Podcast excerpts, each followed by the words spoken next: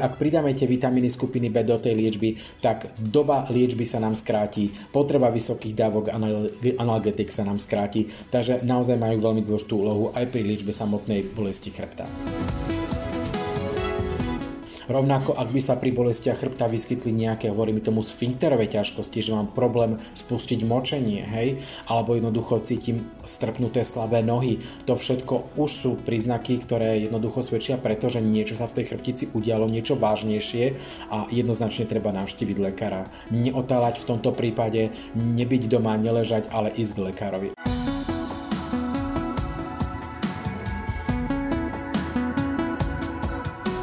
Dobré zdravie je silné zdravie a silné zdravie je zdravisimo. Lieky proti bolesti sú súčasťou domácej lekárničky asi v každej domácnosti. Častokrát po nich musia siahnuť aj ľudia s bolestiami chrbta. Aj tu sa však stretávame s nedostatočnou informovanosťou pacientov, ktorí by mali svoj zdravotný stav konzultovať s odborníkmi. Nielen o analgetikách sa budeme dnes hovárať s neurologom doktorom Milanom Grofikom. Moje meno je Kristýna Baluchová a prajem vám príjemné počúvanie. Vysielanie podcastu podporila spoločnosť Vorbak Pharma Slovensko a stránka Bezbolosti chrbta SK. Mediálnym partnerom podcastu je online magazín plný Elánu, kde sa dočítate o zdraví a o mnoho viac. Dobrý deň, pán doktor, vítajte. Dobrý deň, ďakujem pekne za pozvanie. No, ja ďakujem, že ste si na nás našli čas. Nahrávame takto na diálku, ale verím, že teda budeme našich poslucháčov zásobovať naozaj dôležitými a potrebnými informáciami, lebo nás čaká taká ťažká misia, pán doktor, možno hneď tak ako na úvod. E, farmakologická liečba bolesti chrbta v kocke. Neviem, či sa to dá nejak pokryť, e, predtým, než sa pustíme do vysvetľovania. Povedzme si prosím, že s čím sa najviac vo vašej praxi vlastne stretávate, keď e, hovoríme o boľavom chrbte, s akými diagnózami alebo s akými príčinami prídu ku vám ľudia? Ono tak bolesti chrbta sú naozaj veľmi častým dôvodom návštevy lekára. Uh, stretávajú sa s ním jednak praktickí lekári, jednak uh, my neurologovia, ale rovnako aj reumatológovia, ortopédi, rehabilitační lekári. A už aj z toho vidieť, že asi tých príčin bolesti chrbta môže byť naozaj uh, viacej a každá nejaká tá príčina patrí príslušnému špecialistovi. Ale potrebné je povedať, že asi 70% všetkých bolestí chrbta predstavuje tzv. jednoduchá alebo nešpecifická bolesť chrbta a už sám názov nám hovorí, že to asi nebude nič zákerné, nič závažné a bude sa jednať v podstate o bolesť chrbta, ktorá je podmenená istým preťažením e, šlachovo-svalového a klbového systému chrbtice, či už akútnym, čiže to klasické seknutie v krížoch lumbago, alebo dôsledku nejakého dlhodobého chronického preťažovania. Takáto bolesť je vyslovene taká difúzna, e, postihuje buď krčnú, hrudnú alebo driekovú chrbticu a e, nezvykne sa propagovať do rúk, do nôh, čiže asi taká, taká bolesť, ktorou sa určite každý z nás v živote stretol, čiže tá jednoduchá, e, jednoduchá nešpecifická bolesť chrbta. Samozrejme, v istých prípadoch môžu byť aj závažnejšie príčiny bolesti chrbta, ako sú napríklad degeneratívne ochorenia platničiek, hernie platničiek, posuny stavcov, spondylolistézy a tak ďalej, ale tie sú naozaj relatívne zriedkavé k pomerne tým častým nešpecifickým bolestiam chrbta a tie už jednoznačne patria do kompetencie príslušného špecialistu, ale treba povedať, že aj tie sa vyznačujú trošku iným tým obrazom, e, inými ťažkosťami toho pacienta. To už nie je len bolesť v krku alebo bolesť v krížoch, ale už tá bolesť má nejaké charakteristiky, napríklad, že sa e, propaguje do končatín a tak ďalej a tak ďalej. Takže naozaj takto v skratke povedať všetky možné príčiny, to je naozaj e, viac menej nemožné. Fajn, ale myslím, že sme tak trošku našich poslucháčov aj ukludnili, že nemusia sa hneď bať, keď ich nejak veľmi boli chrbát, že ide naozaj o niečo extrémne vážne. Ešte sa k tomu určite vrátime v priebehu nášho podcastu. Ako sa postupuje pri voľbe farmakoterapie? Ako to funguje? Farmakoterapia bolesti chrbta zahrňa hlavne tú symptomatickú liečbu. To znamená, pokúšame sa zmierniť základný symptom a to je bolesť. Na to používame lieky, ktoré označujeme ako analgetika a riadíme sa tzv. analgetickým rebríčkom, ktorý nám teda hovorí, aký typ analgetika pri akom type bolesti máme použiť. Samozrejme, okrem tých základných liekov, analgetik, máme k dispozícii aj celú škálu pomocných liekov. Sú to napríklad miorelaxancia, čiže lieky na uvoľnenie svalov. Takisto patria sem lieky na neuropatickú bolesť, čiže to je taká bolesť, ktorá sa trošku odlišuje od tej bežnej bolesti, ktorý, ktorú každý z nás pozná. Je to bolesť skôr charakteru trpnutia, mravčenia, elektrizovania a vieme, že na takúto bolesť bežná analgetika neúčinkujú. Na to sú špeciálne skupiny liekov označované ako lieky na neuropatickú bolesť. No a do kategórie týchto pomocných liekov adjuvanci patria napríklad aj vitamíny skupiny B, ktoré majú jednoznačne dokázaný podporný aj analgetický, mirolaxačný, protizápalový e, účinok. Takže je to naozaj taký komplexnejší problém. Uh-huh. A pán doktor, vieme aj načrtnúť také najčastejšie používané účinné látky pri bolestiach chrbta, že s čím sa človek asi stretne? Z toho vášho slovníčka. Áno, tých analgetik je naozaj celá, celá škála. Ehm, e, základnú skupinu predstavujú tzv. nesteroidné antireumatika. E, sú to teda analgetika alebo lieky od bolesti, ktorý už kde názov hovorí nesteroidné antiflogistika, antireumatika, že majú protizápalový účinok. To je základná liečba každej bolesti chrbta, pretože každá bolesť chrbta je svojím spôsobom zapričinená ehm, nejakým stupňom mechanického zápalu zápalu. Čiže ak ma aj sekne v krížoch alebo ak sa mi vyklenie platnička, tak spôsobí to isté natiahnutie štruktúr a sekundárnym dôsledkom je zápal, opuch tých štruktúr a zápal. Nemyslím zápal infekčný, bakteriálny, vírusový, ale čisto takýto mechanický zápal a práve tie nesteroidné antiflogistika alebo antireumatika sú lieky, ktoré potláčajú a zmierňujú tento zápal a tým pádom aj bolesť. Možno to znie tak trošku e, ťažko, že nesteroidné antiromatika, ale som si istý, že každý z poslucháčov vie, o čom hovorím, pretože sú to základné aj voľnopredajné lieky v, voľne dostupné v lekárniach, ale je naozaj celá škala týchto liekov. Niektoré sú aj voľnopredajné a väčšina z nich je na lekársky predpis. Takže to sú asi tie, tie, tie, tá úplne základná liečba na bolesti chrbta. Uh-huh. Pán doktor, pri akých iných ochoreniach musí byť pacient a zároveň teda aj lekár obozretný? Ja neviem, keď má niekto kardiovaskulárne potiaže, predpokladám, že o tomto všetko musí informovať lekára, keď, keď má teda takéto potiaže? Určite áno. Práve tieto nesteroidné antireumatika sú typické tým, že sú veľmi dobre účinné ale ich eh, veľkou nevýhodou sú nežedúce účinky. Eh, hlavne ak sa podávajú vo vysokých dávkach alebo ak sa podávajú dlhodobo. Tým základným neždúcim účinkom eh, sú gastrointestinálne neždúce účinky, eh, to znamená sú ťažké na žalúdok, spôsobujú erózie, krvácania do žalúdku, prípadne až vredovú chorobu. Druhým takým neždúcim účinkom sú, gastro, sú pardon, kardiovaskulárne neždúce účinky. To znamená, že pri dlhodobom užívaní vo vysokých dávkach môžu spôsobovať kardiovaskulárne príhody, ako napríklad aj infarkt myokardu. Takže všetci tí pacienti, ktorí majú nejakú anamnézu vredovej choroby žalúdka, alebo majú anamnézu prekonaného infarktu mozgovej príhody, alebo jednoducho sú kardiálne e, rizikoví, že majú hypercholesterolemiu, e, arteriálnu hypertenzu, diabetes, čiže ak majú takéto rizikové faktory, tak pre nich je táto liečba naozaj svojím spôsobom e, nebezpečná a preto by mala spadať do kompetencie lekára a nie už teda samoliečby pacienta, nie ísť do lekárne, nakúpiť si tieto lieky a brať ich, ale naozaj poradiť sa minimálne so svojím všeobecným lekárom o tomto type liečby, či je pre nich bezpečný. Uh-huh, milí posluchači, my sa zhovárame s pánom doktorom Grofikom, eh, odborníkom z oblasti neurológie, zhovárame sa o bolesti chrbta a mne tak hneď napadá aj taká otázka, že keď sa eh, človek dostane do vašej ambulancie, nastavíte ho na nejakú liečbu, ako dlho môže trvať táto liečba, kým sa dostavia nejaké výsledky? My sme všetci v dnešnej dobe akýsi netrpezliví, ale predpokladám, že je tam určite aj nejaký rozdiel medzi nejakou chronickou bolesťou, poúrazovými stavmi. Mm, ako dlho má ten človek mm, čakať, kým sa mu v úvodzovkách polepší? Uh, áno, pacienti od nás väčšinou očakávajú viac menej také promptné uh, zlepšenie v priebehu najlepšie niekoľkých hodín. To samozrejme uh, takto nefunguje. Uh, len také obyčajné zaťatie v krížoch, čiže to lumbago, s ktorým sa uh, denne stretávame, tak uh, tam tá doba liečby je minimálne 3 až 5 dní. Hej, jednoducho to chce aj svoj čas, to sa nedá jednoducho urobiť uh, nejakým uh, ako mávnutím prútika, že to jednoducho prejde. Uh, všetky tieto štruktúry, keď sa dostanú do zlej polohy, keď sa natiahnu, to naozaj trvá istý čas, kým to zaberie. Pokiaľ uh, máme trošku vážnejší problém, že sa nám povyklenula platnička, či máme extrúziu alebo teda herniu disku, pritlačí nám nervový koreň a tá bolesť vystreluje do dolnej alebo hornej končatiny, tak to už je ten tzv. radikulárny syndrom, tak tam samozrejme tá doba liečby je ešte dlhšia. To je otázka niekoľkých týždňov. Takže naozaj vždy to závisí od tej vyvolávajúcej príčiny a neexistuje nejaký, nejaká univerzálna formulka, že koľko to bude trvať. Takže tí pacienti naozaj nabádame ich k trpezlivosti a uh, chce to, chce to jednoducho aj ten čas, pôsobenie toho času.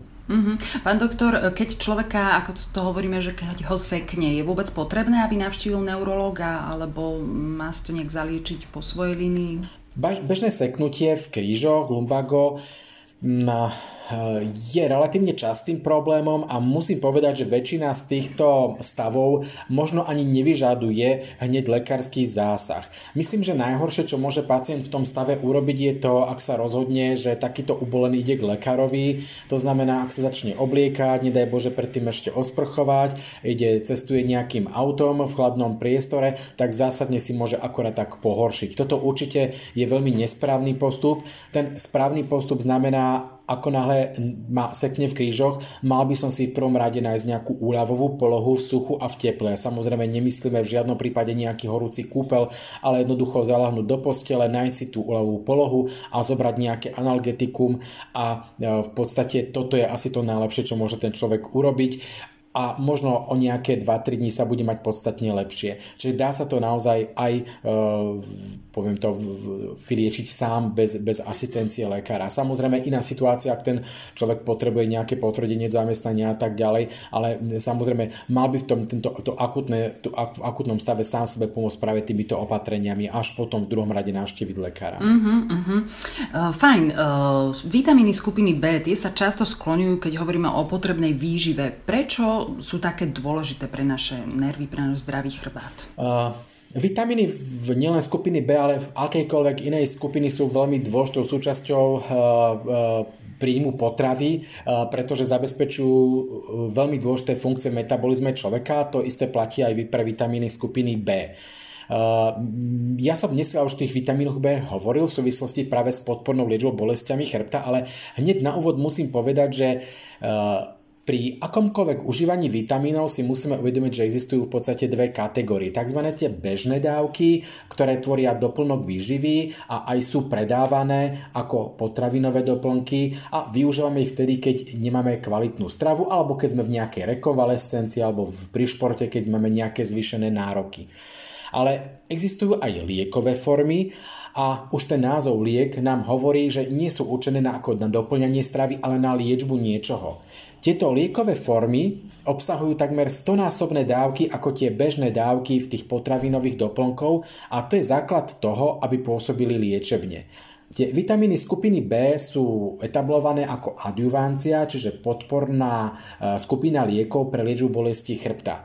Je dokázané, že majú analgetický efekt, to znamená, že prinášajú úľavu od bolesti, ale majú aj výrazné také neuroregeneračné e, vlastnosti, čiže podporujú regeneráciu nervov, svalov, šliach, čiže majú naozaj taký komplexný účinok a ak ich pridáme k tým štandardným liekom, napríklad tým nesteroidným antiflogistikám, tak vieme, že dokážeme vďaka týmto neškodným vitamínom skupiny B znížiť aj tie nežadúce účinky tých bežných analgetík, o ktorých sme hovorili, čiže gastrotoxicitu, kardiovaskulárne rizika. Pretože naozaj, ak pridáme tie vitamíny skupiny B do tej liečby, tak doba liečby sa nám skráti, potreba vysokých dávok analgetik sa nám skráti, takže naozaj majú veľmi dôležitú úlohu aj pri liečbe samotnej bolesti chrbta. Mm-hmm, to je taká veľmi užitočná informácia. Uvažujem nad tým mm, ale tak, že asi to je vec, ktorú naozaj človek musí odkonzultovať s lekárom však.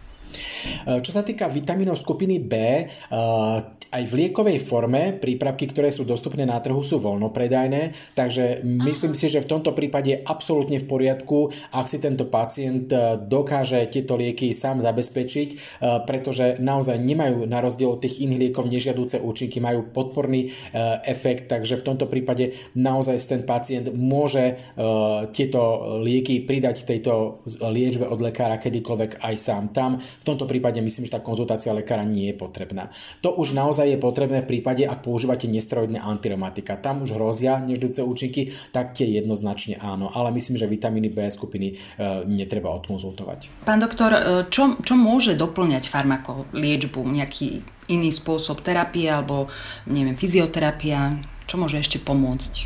Áno, ako ste už povedali, to vlastne tá farmakoterapia je len istá súčasť tej komplexnej liečby, pretože liečba bolesti chrbta to je len odstranenie istého symptómu. My sa musíme zameriať aj na tú príčinu a teda postupovať alebo pristúpať tomu pacientovi komplexnejšie.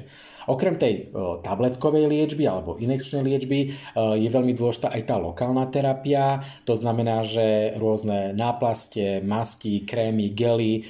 Tu si treba uvedomiť, že na trhu je strašne veľké množstvo týchto prípravkov.